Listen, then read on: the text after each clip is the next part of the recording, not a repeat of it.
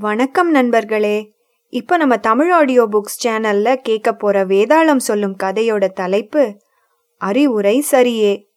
உங்களுக்காக வாசிப்பது லலிதா. அறிவுரை சரியா? விக்ரமாதித்தன் சரியான பதில் சொன்னானா? இதெல்லாம் பார்க்கறதுக்கு நம்ம கதைக்குள்ள போகலாம் வாங்க. தன் முயற்சியில் சற்றும் மனம் தளராத விக்ரமன் மீண்டும் மரத்தின் மீது ஏறி அதில் தொங்கும் உடலை கீழே வீழ்த்தினான். பின்னர் கீழே இறங்கி அதை சுமந்து கொண்டு அவன் மயானத்தை நோக்கிச் செல்கையில் அதனுள் இருந்த வேதாளம் எள்ளி நகைத்து மனனே நீ செய்து வரும் விடாமுயற்சியை பார்த்தால் உன் வாழ்நாள் முழுவதையும் இந்த மயானத்திலே கழிப்பாய் போல தெரிகிறது. ஒரு விஷயத்தை நினைவில் வைத்துக்கொள். மனிதனின் இயல்பு பிறருக்கு நன்மை செய்யாவிட்டாலும் கெடுதலை செய்ய முனைவதே. நீ இம்மாதிரி மனிதனின் பிடியில் சிக்கி அவதிப்படுகிறாயா? இது உண்மையானால் இந்த முயற்சியை விட்டுவிட்டு உன் அரண்மனைக்கு திரும்பி போய்விடு. இது பற்றி விளக்க உனக்கு விக்ரமசிம்மன் என்பவனை பற்றி கூறுகிறேன் கவனமாக கேள் என்று கூறி கதை சொல்ல ஆரம்பித்தது. ஒரு ஊரில் விக்ரமசிம்மன் என்ற இளைஞன் இருந்தான். அவன் சிறுவயதிலேயே தாய் தந்தையரை இழந்தவன். உற்றார் உறவினர் என்று சொல்லிக் கொள்ளவும் அவனுக்கு யாரும் இல்லை. அவன் எங்கு என்ன வேலை கிடைத்தாலும் அதை செய்து எப்படியோ தன் வாழ்நாட்களை கழித்து வந்தான். அந்த ஊரில் மாலினி என்ற இளம் பெண் இருந்தாள். ஒரு நாள் அவள் ஒரு அதிசய கனவு கண்டாள். அதில் ஒரு சாது தோன்றி நீ தக்க இளைஞனை தேர்ந்தெடுத்து மனம் புரிந்து கொண்டால் வாழ்க்கையில் சுகமடைவாய் என்று கூறினார். தக்க இளைஞன் என்று எப்படி நான் காண்பது? என்று அவள் அந்த சாதுவிடம் கேட்கவே அவரும் நீ ஒருவனிடம் ஆகாயத்தில் எவ்வளவு நட்சத்திரங்கள் உள்ளன? என்று கேட்க அவன் நமது திருமணம் ஆன பின் இருவரும் உட்கார்ந்து எண்ணி பார்ப்போம் என்று பதில் கூறினால் அவனே உனக்கு கணவனாக ஏற்றவன் என்று நீ தெரிந்து கொள் என்றார்.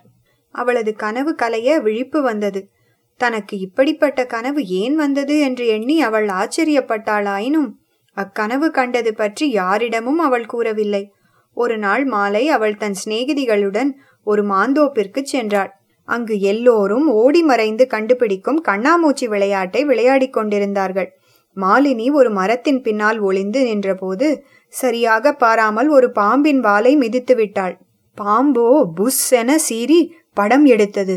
இதற்குள் யாரோ அவள் கையை பிடித்து இழுத்து சற்று தூரமாக தள்ளி நிறுத்தினார். பாம்பும் உடனே தன் படத்தை குறுக்கி சரசர என்று போய்விட்டது. அப்போது மாலினி தன் கையை பிடித்து பாம்பிலிருந்து சற்று தள்ளி இருந்து நிறுத்தியவர் யார் என்று பார்த்தாள். அவன் விக்ரமசிம்மன் விக்ரமசிம்மனும் தான் கைப்பற்றி இழுத்து நிறுத்தி அழகிய மங்கையை பார்த்து கொண்டே நின்றான். மாலினிக்கு விக்ரமசிம்மனை பற்றி நன்கு தெரியும். ஆனால் அவனை அவ்வளவு அருகில் அவள் பார்ப்பது அதுவே முதல் தடவை. பார்க்க அவன் ஒரு ராஜகுமாரன் போல இருக்கிறான் என்று அவள் எண்ணினாள். அவள் அவனிடம் என்னை பாம்பிடமிருந்து காப்பாற்றியதற்கு மிக்க நன்றி என்றாள். விக்ரமசிம்மனும் உன்னை காப்பாற்றவே உன் கையை பிடித்து சற்று தள்ளி நிறுத்தினேன். என் மெய் சிலிர்த்தது என் வாழ்க்கையில் இது போன்ற ஆனந்தத்தை அனுபவித்ததே இல்லை.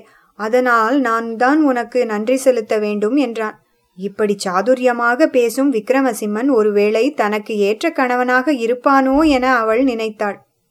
அவள் நீ மிகவும் பெரிய புத்திசாலி என்பது தெரிகிறது. ஆகாயத்தில் எவ்வளவு நட்சத்திரங்கள் உள்ளன என்று உன்னால் கூற முடியுமா? என்று கேட்டாள். விக்ரமசிம்மனும் சொல்ல முடியும். நான் கணக்கிட்டிருக்கிறேன். ஆனாலும் இன்னமும் அந்த வேலை முடியவில்லை. என்னை மணந்து கொள்ளும் பெண்ணின் உதவி கொண்டு அந்த வேலையை செய்து முடிப்பேன் என்றான். அது கேட்டு மாலினி அவனேதான் மணக்க ஏற்றவன் என எண்ணி மகிழ்ந்து போனாள். அவள் வெட்கத்தால் தலை குனிந்து கொண்டு விற்றென அங்கிருந்து சென்று விட்டாள். அவள் தன் வீட்டை அடைந்தபோது சந்திரகாந்தன் என்ற இளைஞன் வந்திருந்தான். அவன் மாலினியை மணக்க விரும்பி அவளது தாய் தந்தையருக்கு பணத்தாசியை காட்டினான். அவர்களும் அவன் விரித்த வலையில் விழுந்து விட்டார்கள். சந்திரகாந்தன் போன பின் மாலினி தன் பெற்றோர்களிடம் தான் கண்ட கனவை கூறி தான் விக்ரமசிம்மனை மணக்க விரும்புவதாக கூறினாள். அதை கேட்டு மாலினியின் தந்தை கனவாவது மண்ணாங்கட்டியாவது. அந்த விக்ரமசிம்மன் நல்ல சிவப்பு நிறமாய் வாட்டசாட்டமாக இருக்கிறான் என்று இவள் மயங்கி விட்டாள் ஒரு செல்லா காசு கூட இல்லாத அவனுக்கா என் மகளை கல்யாணம் செய்து கொடுப்பேன்? முடியாது. நான் மாலினியை சந்திரகாந்தனுக்கு தான் கல்யாணம் செய்து வைக்கப் போகிறேன் என்றான் ஒரே பிடிவாதமாக. மாலினிக்கு தன் தந்தையின் பிடிவாதம் எப்படிப்பட்டதென்று தெரியும். அதனால் அவள் அப்பா என் கனவு உண்மையை அடிப்படை கொண்டது என நிரூபிக்க எனக்கு கொஞ்சம் அவகாசம் கொடுங்கள்.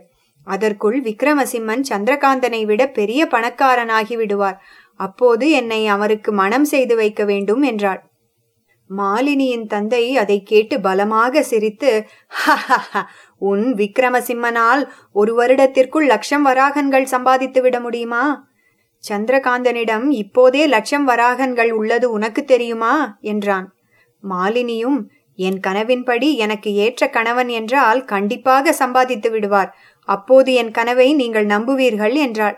அவளது தந்தையும் அதற்கு சம்மதித்தார். மாலினி விக்ரமசிம்மனை கூட்டி வரச் செய்து அவனிடம் தன் தந்தை விதித்த நிபந்தனையை கூறினாள்.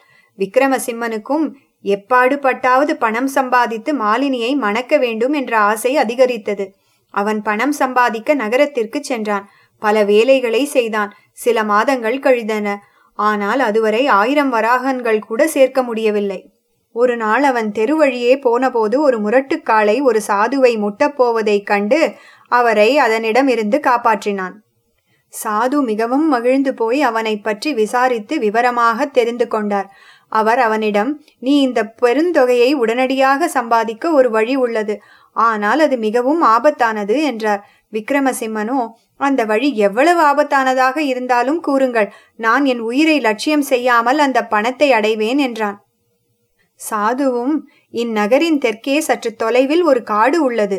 அதில் உள்ள மலையில் ஒரு குகை உள்ளது. அதற்குள் ஏராளமாக பணம் உள்ளது. அது கோடிக்கணக்கான வராகன்களாகும். ஆனால் அந்த செல்வத்தை இரவும் பகலும் ஒரு ராட்சசன் காவல் காத்து வருகிறான். அவனுக்கு தெரியாமல் அந்த பணத்தை எடுத்து வருவது மிகவும் கடினமானது என்றார். விக்ரமசிம்மன் அக்குகையை பற்றிய விவரங்களை தெரிந்து கொண்டு அப்போதே அக்காட்டிற்கு சென்றான். சற்று நேரத்தில் அவன் அக்குகையை கண்டுபிடித்தும் விட்டான். குகை வாசலில் ராட்சசன் உட்கார்ந்து தூங்கிக் கொண்டிருப்பதை அவன் கண்டான். ராட்சசன் பார்க்க பயங்கரமாக இருப்பது கண்டு பயந்தாலும் துணிவை வரவழைத்துக் கொண்டு அவன் அருகே சென்றான். ராட்சசன் கண் விழித்து ஓ நீ என் கண்ணில் படாமல் குகைக்குள் போய்விட நினைக்கிறாயா? உன்னை இங்கே அந்த சாது அனுப்பினானா? சரி முதலில் என்னை பற்றி தெரிந்து கொள் என்று கூறி தன்னை பற்றி சொல்லலானான். முன்பிறப்பில் அந்த மாலினி என் மகளாக இருந்தாள். அவளை அவள் விரும்பாத ஒருவனுக்கு மனம் செய்து வைத்தேன். அதனால் அவள் தற்கொலை செய்து கொண்டாள். இப்படி மகளை அவள் விரும்பாத ஒருவனுக்கு மனமுடித்து வைத்த பாவத்திற்காக நான் ராட்சசனாக பிறந்தேன். தான் ஒரு பெண்ணை அவளது விருப்பத்திற்கு மாறாக மணந்து கொண்ட பாவத்திற்காக அவளை மணந்த கணவன் மறுபிறவியில் சாதுவாக திரிகிறான். எங்கள் இருவருக்கும் முன்பிறப்பை பற்றிய நினைவு உள்ளது. முன்பிறப்பில் நாங்கள் செய்த தவறை திருத்த முயல்கிறோம். சாது மாலினியின் கனவில் தோன்றி அவளுக்கு விக்ரமசிம்மன் மீது ஆசை ஏற்படும்படி செய்தான். ஏனெனில் முன்பிறப்பில் மாலினி விரும்பியது விக்ரமசிம்மனாகிய உன்னையே. இதை கேட்ட விக்ரமசிம்மன் மகிழ்ந்து அப்படியானால் நீ எனக்கு உதவத்தானே போகிறாய்? என்று கேட்டான். ராட்சசனும் ஆஹா தாராளமாக. ஆனால் நீ எனக்கு ஒரு உபகாரம் செய்ய வேண்டும். நன்றாக கேட்டுக்கொள். நான் உனக்கு இரண்டு லட்சம் வராகன்கள் கொடுக்கிறேன். நீ மாலினியை மணந்து கொள்ளலாம். ஆனால் ஒரு வருடத்திற்குள் எங்காவது ஒரு பெண்ணுக்கு விருப்பமில்லாத திருமணம் நடக்குமாறு நீ செய்ய வேண்டும் என்றான். அது கேட்டு விக்ரமசிம்மன் இதனால் உனக்கு என்ன லாபம்? என்று கேட்டான். ராட்சசனும் இந்த குகையில் ஏராளமான செல்வம் உள்ளது. இதிலிருந்து எவ்வளவு எடுக்கிறோமோ மீண்டும் அதே அளவு செல்வம் அதில் சேர்ந்துவிடும். எனவே இந்த மாபெரும் நிதியை யாராவது ஒருவர் காவல் காத்து வர வேண்டும். மாலினி விரும்பாத விவாகம் மட்டும் அவளுக்கும் சந்திரகாந்தனுக்கும் நடந்திருந்தால் அதை செய்த அவளது தந்தை மறுபிறவியில் ராட்சசனாகி இங்கு காவல் காக்க வந்து விடுவான். எனக்கு விடுதலை கிடைத்திருக்கும். அதுபோல சந்திரகாந்தன் சாதுவாக பிறந்திருப்பான். அந்த சாதுவுக்கும் விடுதலை கிடைத்திருக்கும். எனவே இனி ஒரு பெண்ணுக்கு அவளுக்கு இஷ்டமில்லாத விவாகம் நடந்தாலே எங்கள் இருவருக்கும் விடுதலை. அதனால்தான் உன்னிடம் இப்படிப்பட்ட உதவியை கேட்கிறேன் என்றான். விக்ரமசிம்மனும் அப்படி ஒரு கல்யாணம் எங்குமே நடக்காவிட்டால் என்ன ஆகும்? என்று கேட்க ராட்சசன் பலமாக சிரித்து இந்த உலகில் ஏதாவது ஒரு பெண்ணுக்கு கூட அவளுக்கு விருப்பமில்லாத கல்யாணம் நடக்காது என்றா நினைக்கிறாய்? எங்காவது நடக்கும். உனக்கும் மாலினிக்கும் நாங்கள் இருவரும் சேர்ந்து கல்யாணம் செய்து வைப்பதால் அந்த புண்ணியத்தால் எங்களுக்கு விடுதலை கிடைக்கும். இந்த குகையின் காவலுக்கு ஒருவன் கிடைக்காமல் போக மாட்டான் என்றான். விக்ரமசிம்மனும் சரி நீ விரும்பியதை செய்கிறேன். எனவே ராட்சசனும் நீ இங்கிருந்து போய் உன் வீட்டை அடையும் போது அங்கு இரண்டு லட்சம் வராகன்கள் இருக்கும். உன் விருப்பப்படி மாலினியை மணந்து கொண்டு சுகமாக இரு. ஆனால் எனக்கு கொடுத்த வாக்கை மறந்து விடாதே என்றான்.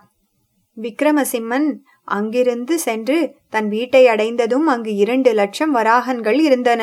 அவன் மாலினியை மணந்து கொண்டான். ஒரு நாள் தனபாலன் என்பவன் விக்ரமசிம்மனின் வீட்டிற்கு வந்து என் மகள் பணம் காசு இல்லாத ஒருவனை மணக்க விரும்புகிறாள். அதை நான் விரும்பவில்லை. ஒரு காலத்தில் நீயும் ஏழையாகத்தானே இருந்தாய்? திடீரென உனக்கு பணம் கிடைத்தது எப்படி? அதை நீ அந்த ஏழை வாலிபனுக்கு சொன்னால் அவர்கள் விவாகம் நடக்கும் என்றான். விக்ரமசிம்மனும் சற்று யோசித்து இதோ பார் பணம் கிடைப்பது அவரவர் அதிர்ஷ்டத்தை பொறுத்தது.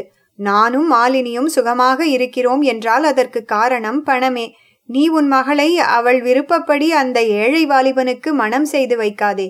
உன் விருப்பப்படி நல்ல பணக்கார வாலிபனாக பார்த்து கல்யாணம் செய்துவை என்றான். அதை கேட்டு தனபாலன் அவ்வாறே செய்வதாக கூறி மகிழ்ச்சியுடன் சென்றான். வேதாளம் இக்கதையை கூறி மன்னனே விக்ரமசிம்மன் தனபாலனுக்கு கூறிய அறிவுரை சரியானதா?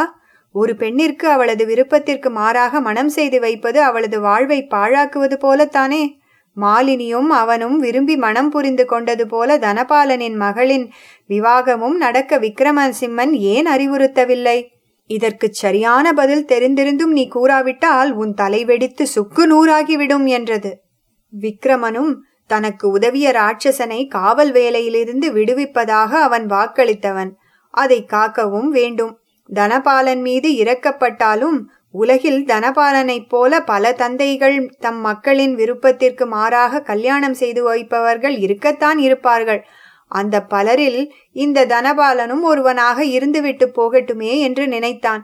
எனவேதான் தனபாலனுக்கு விக்ரமசிம்மன் அவ்வாறு அறிவுரை கூறினான். அது சரியே என்றான்.